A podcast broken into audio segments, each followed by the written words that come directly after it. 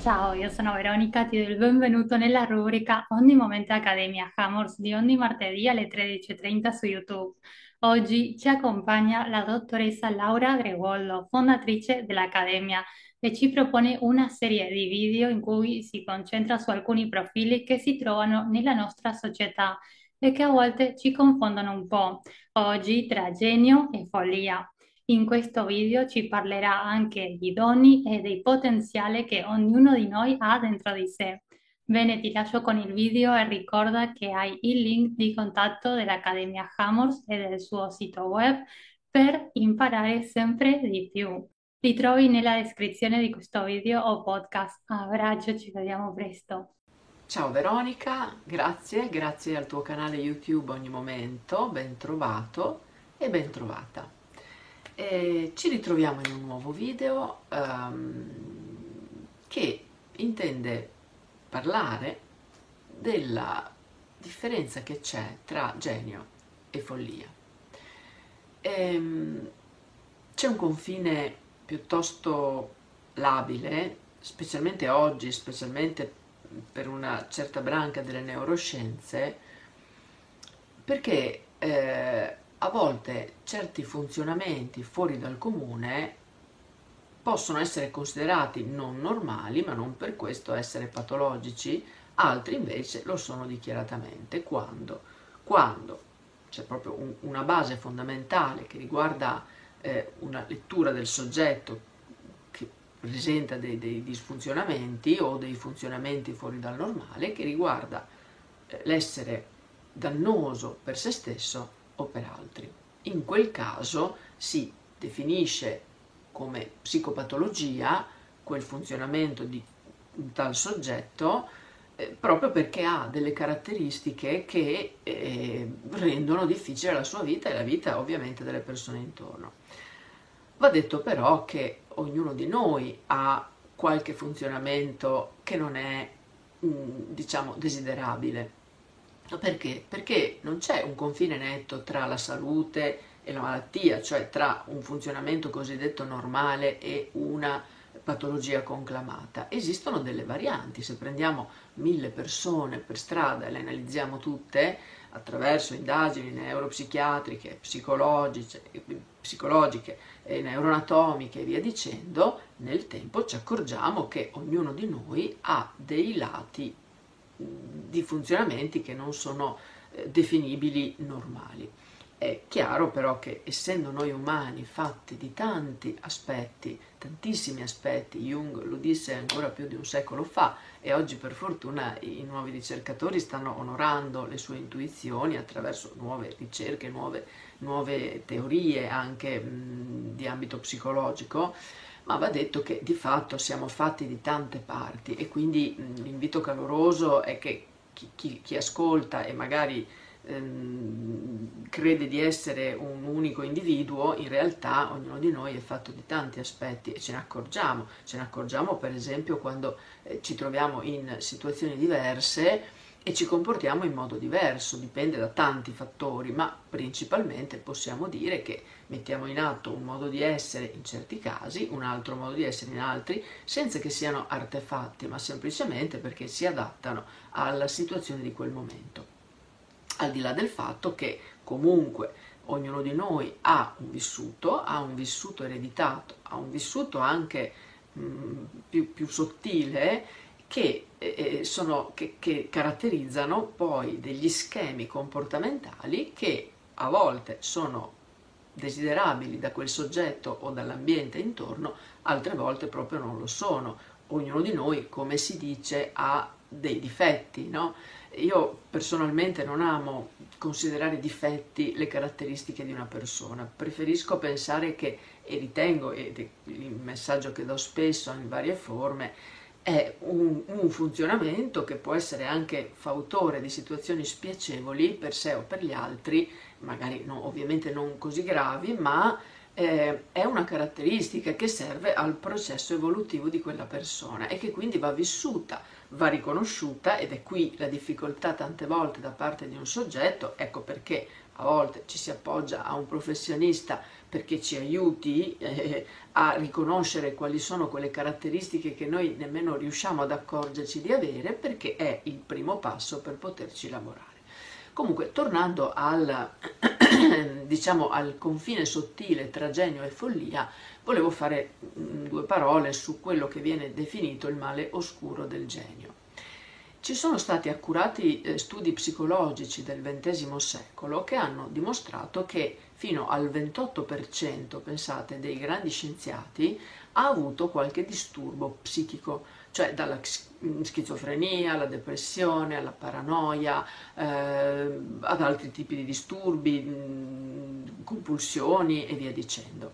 Per esempio, non so, prendiamo il caso di Newton, di, di, di, di Goethe, eh, di Van Gogh, che sono personaggi che insomma penso tutti conosciamo, sono stati tre geni di grandezza diversa, ma con alcune eh, diciamo caratteristiche in comune.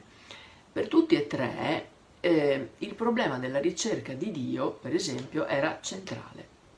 E, anche se si trattava in ciascun caso di un Dio diverso, ehm, era comunque un elemento che li accomunava, anche se erano insomma, situazioni diverse, periodi diversi, eccetera. Diverso per loro era anche il carattere eh, della luce, cioè di quel sentire del divino che avevano analizzato il rapporto per esempio ai colori, ai costituenti, pensiamo per esempio a Van Gogh, no? o a, appunto a Newton che faceva ricerca, erano completamente diversi sia come interessi che come funzionamento, però avevano tutti quanti un fondamento di, un desiderio di fondo di comprendere un qualche cosa che poi infine arriva a, a sfocia in un elemento comune che è la meccanica dell'universo e quindi Dio e quindi il principio di ciò che è il senso anche di, di, di ciò che è la realtà. Newton, eh, Van Gogh, Goethe erano tre tipi mh, mm, particolari, cioè definiti, così definiti saturnini, cioè uomini che saturnini cioè uomini che operavano al confine tra genio e follia, così vengono definiti in certi, ambiti, in certi ambiti, mostrando che quest'ultima, cioè la follia, potrebbe essere una condizione di possibilità per l'estrinsecazione del genio. Cioè, vedere ciò che è nascosto agli individui più comuni può essere in altre parole, un premio oppure una punizione, perché c'è un malessere, una sete di ricerca e a volte questa sete provoca dolore, provoca disagio, provoca conflitti, perché se tu sei diretto verso un, uno scopo che ti prende completamente, ti porta quasi al delirio, è chiaro che poi eh, diventa anche una vita piuttosto complicata, no? E ehm, e, e questo funzionamento, questo, questo sete di conoscenza, cioè vedere cose che altri non vedono e di cui proprio non si occupano, è riservato a chi è uscito da quella che viene definita normalità per addentrarsi eh, più o meno profondamente eh, nel sentire della follia, della cosiddetta follia, cioè questi geni saturnini capaci di accedere a verità nascoste al prezzo di un'eroica rinuncia al consenso della gente comune. Pensate a Van Gogh, ma Goethe, anche Newton, cioè eh, tutti e tre, ma solo, solo, un esempio, ce ne sono tantissimi, a, a un certo punto mh, mm, erano, si sono distaccati dal pensiero comune ed è necessario perché se ci pensate la stragrande maggioranza di coloro che hanno delle intuizioni fuori dal comune spesso e volentieri faticano a rapportarsi alla mentalità comune, non perché sono superiori o inferiori, ma semplicemente perché faticano, no?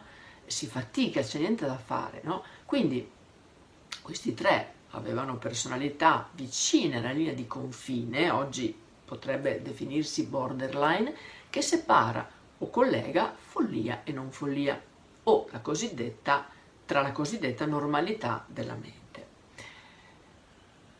Se si vogliono usare categorie psichiatriche per definire per esempio il loro rapporto con la vita e con il mondo, potremmo dire che per esempio Newton era eh, vicino alla paranoia, che Goethe eh, oscillava tra la depressione e lo stato maniacale, e che Van Gogh per esempio soffriva di una psicopatia da neurotossicosi, mm, cioè mm, sostanze velenose in circolo che agiscono eh, sul sistema nervoso e quindi ovviamente anche sulle funzioni cerebrali. Ma se Newton e Goethe erano proiettati dalla loro condizione ricchi e potenti, ed è per questo appunto che porto questi tre casi, no? questi tre eh, diciamo, soggetti, va detto che Van Gogh eh, non aveva eh, la ricchezza, non, aveva, eh, non era protetto da, mh, mm, da, da, da, famiglie, da un ambiente sociale che in qualche modo li, li accettava gli altri due, lui invece era povero.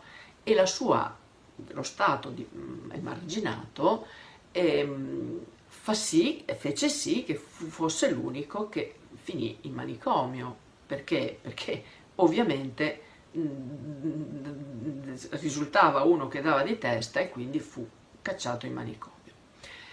Sono caratteristiche che non vogliono puntare sul fatto delle caratteristiche mm, socioculturali, eh, ma semplicemente mostrare come un, un funzionamento fuori dal comune, che può essere definito una, un dono a volte può essere, mm, spesso e volentieri, è faticoso da portare. Quindi, quando è che possiamo parlare di patologia mentale? Se la patologia mentale comunque si manifesti è il risultato di una mancanza di adattamento dell'individuo all'ambiente, perché di fatto è così, le attività che questa persona agisce nell'ambiente e in relazione all'ambiente spesso e volentieri sono degli scudi protettivi dei modi di compensare quel disadattamento. Sono a volte tentativi di colmare la distanza che lo separa da un Dio lontano e indifferente che evidentemente a volte nemmeno eh, che vanno cercando una vita intera, ma di fatto anche dal resto del mondo. Quindi che cosa succede? Che un soggetto, e questo guardate vale per molta più gente, non occorre essere un Newton, un Goethe o un Van Gogh o chissà chi altri, ma spesso ci sono persone, ognuno di noi ha dei lati fuori dal comune, chi più, chi meno, e spesso e volentieri ci troviamo in conflitto con la società, con il resto dell'ambiente, con la famiglia, con le persone intorno a noi, perché non riusciamo a rapportarci efficacemente con loro, a farci capire, a farci accettare per come siamo. Quindi è una, una mm, considerazione che va bene per chiunque. Eh. È chiaro che quando parliamo invece di follia, ehm, intesa in questa ottica, cioè studiata come potenziale non sfruttato di una caratteristica eccellente fuori dal comune, va detto che la follia appunto può essere il motore propulsivo per avvicinarsi in modo a volte inconscio ad una apparente verità irraggiungibile. Quindi quando è che si diventa folli? Quando ehm, non riusciamo a trovare sfogo, a trovare un senso, a trovare una risposta a ciò che cerchiamo e come oggi comunemente si dice si va via di testa. Ma è questo che avviene.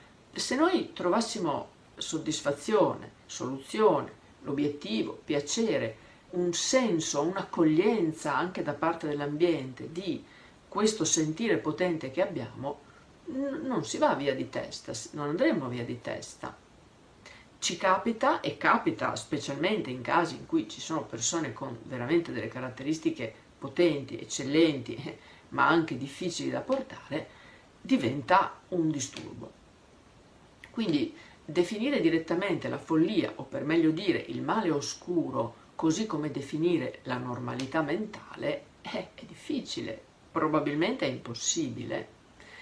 E anche un'analisi dei fenomeni non ci permette eh, di arrivare a definizioni comuni per cui mh, mm, possiamo dire usiamo affermazioni indirette, cioè se vai per strada e vedi qualcuno che si comporta in modo fuori dal comune, spesso e volentieri la gente che tende a giudicare vede quella persona come anormale, come fuori, come potenzialmente folle. Magari è semplicemente uno stilista o una persona qualunque che però ha uno spiccato senso eh, di, di, di estetico o diverso dagli altri, eccetera, eccetera, e che quindi non ha niente di anormale, ma semplicemente è fuori dal comune. E quindi tante volte si usa la parola guarda quello lì è un folle perché non sta nei canoni che quella società, quell'ambiente o quella persona o quel circolo di persone ritiene che siano quelli giusti mh, mm, da adottare nella vita. Quindi se misura di normalità è la capacità di un individuo di relazionarsi ai propri simili e interagire in maniera non distruttiva in un certo contesto sociale, è possibile individuare anche delle regole a cui quella persona si deve uniformare. Quindi per essere normale devi stare dentro i ranghi, in altre parole. No? Quindi una rottura di tali regole è, è come una dissonanza non, non, non risolta di un sistema che prima era armonico e poi viene spezzato da quel soggetto o da quella caratteristica di quel soggetto che non è mh, socialmente eh, accettata o accettabile. Quindi è una manifestazione di un disordine che impedisce a quella persona e di conseguenza gli effetti poi si sentono nel suo ambiente, che impedisce la coesistenza ordinata, equilibrata di, una, eh, di quel soggetto. No? Quindi la, la, la diade tra genio e follia, comunque va detto, è diventata anche nel tempo uno stereotipo. Mm, e, chiunque no, sa che cosa significa, cioè il confine tra genio e follia è piuttosto labile, no? lo sappiamo, ma anche dal punto di vista, per esempio, non solo sociale, ma anche culturale, l'antropologia, la sociologia, cioè esiste esiste mh, mm, eh, un collegamento tra genio e follia e riguarda appunto i discorsi appena fatti. Quindi, quando, non, non, mm, procedendo appunto nella nostra riflessione, quando noi non, non parliamo di follia, ma quindi non stiamo toccando argomenti di psicopatologia di estrema gravità, ma eh, di caratteristiche e di funzionamenti un po' singolari, Mm, possiamo dire che ci siamo dentro tutti, no? ehm, per esempio nel caso di Goethe, tanto per procedere appunto con quell'esempio, egli stesso riconosce in una sua nota biografica, per esempio, che eh, è, ha qualcosa di fuori dal comune, no?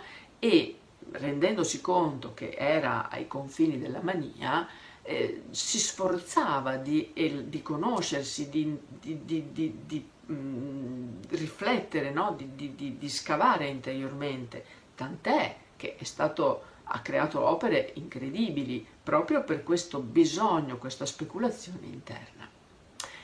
Quindi Mm, le relazioni tra i diversi tipi di malati mentali e il loro mondo, quindi qui parliamo di follia, no? cioè il mondo della vita di una persona che ha un disturbo serio e conclamato, sono state attentamente valutate dalla, psichi- dalla psichiatria e, mm, e c'è un ricercatore che è Bins Wagner eh, che dice che ehm, eh, eh, dice lo, più o meno così, l'opera di un genio è il risultato del, della relazione che ha con il mondo, così come è la manifestazione di, della follia di un malato. Cioè, dice in altre parole che il folle, in sintesi, chi, chi è definito a volte certe forme di follia dipendono dal fatto di non avere eh, trovato un modo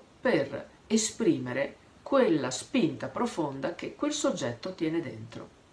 Ecco perché è così importante che noi conosciamo i nostri funzionamenti, ci rendiamo conto che ehm, abbiamo magari delle caratteristiche e che quindi magari abbiamo una creatività, ci sono persone che sono bravissime con le, con le attività prassiche, cioè manuali, e che hanno una creatività spiccata e se non fanno quella cosa stanno male, diventano scontrose, nervose, eccetera. Quindi è, è, importante che noi, ognuno di noi faccia, oppure quelli che amano tantissimo leggere e hanno sete di conoscenza, hanno sete di studiare, che studino. Cioè ognuno di noi deve cercare di esprimere quello che sente dentro, non tanto perché ha bisogno di essere contento e felice, ma perché, al di là del fatto che, insomma, probabilmente quasi tutti lo cerchiamo, anche se forse è un'utopia, no? Perché la felicità vera è un equilibrio profondo, non è certo attraverso le cose, ma di fatto, di certo, se un soggetto ha, riconosce di avere una caratteristica spiccata, una tendenza, una capacità, un talento, prima che questo talento diventi un disturbo che crea danni a se stesso e agli altri, che lo riconosca e lo esprima in qualche modo, che sia con un lavoro, con uno hobby, con una passione, quello che è, non importa. Poi magari uno eh, sente il bisogno di scrivere, non scriverà mai, non pubblicherà mai, non importa, intanto lo fa, lo fa per se stesso o per se stessa e lo fa con passione, lo fa perché sente e ha qualcosa da dire. Ok? E il più delle volte, guardate che se noi esprimiamo il nostro modo di essere, eh, veramente tante volte ne abbiamo un vantaggio immenso. Quindi chiudo questa eh, disquisizione che è solo una prima parte di, un, di una serie di video dove appunto affronteremo questo argomento che è piuttosto spinoso e anche la differenza che c'è tra uno sciamano e un folle oppure tra il sentire sottile e che ne so e la, la, la, la psicopatologia chiudo eh, ispirandoti ispirandovi ma ispirandoti a eh, riconoscere in te quelli che sono i tuoi funzionamenti più belli. E, e a volte sono proprio quelli che se non vengono espressi, non vengono portati alla luce, provocano disturbi notevoli nella nostra vita, a volte veramente seri. Quindi domandati che cosa mi dà gioia, che cosa mi piace fare, che cosa mi rende felice. Può essere qualunque cosa. Ti piace lavorare con le mani? Ti piace eh, far di calcolo, ti piace organizzare, ti piace mettere a posto, ti piace eh, fare sport, quello che è, quello che per te è importante. Individua questa cosa e poi falla, anche se non ti dà risultato, anche se magari nessuno la vedrà, anche poi non è detto, ma anche se magari non ti porterà nessun ritorno economico o di soddisfazione di qualunque altra natura, non importa, tu hai manifestato te stesso, te stessa e ti senti più forte, più potente, più ricco, più ricca e soprattutto, che è l'obiettivo principale, più libero, più libera da te e dai tuoi schemi. Ti auguro questo. Grazie.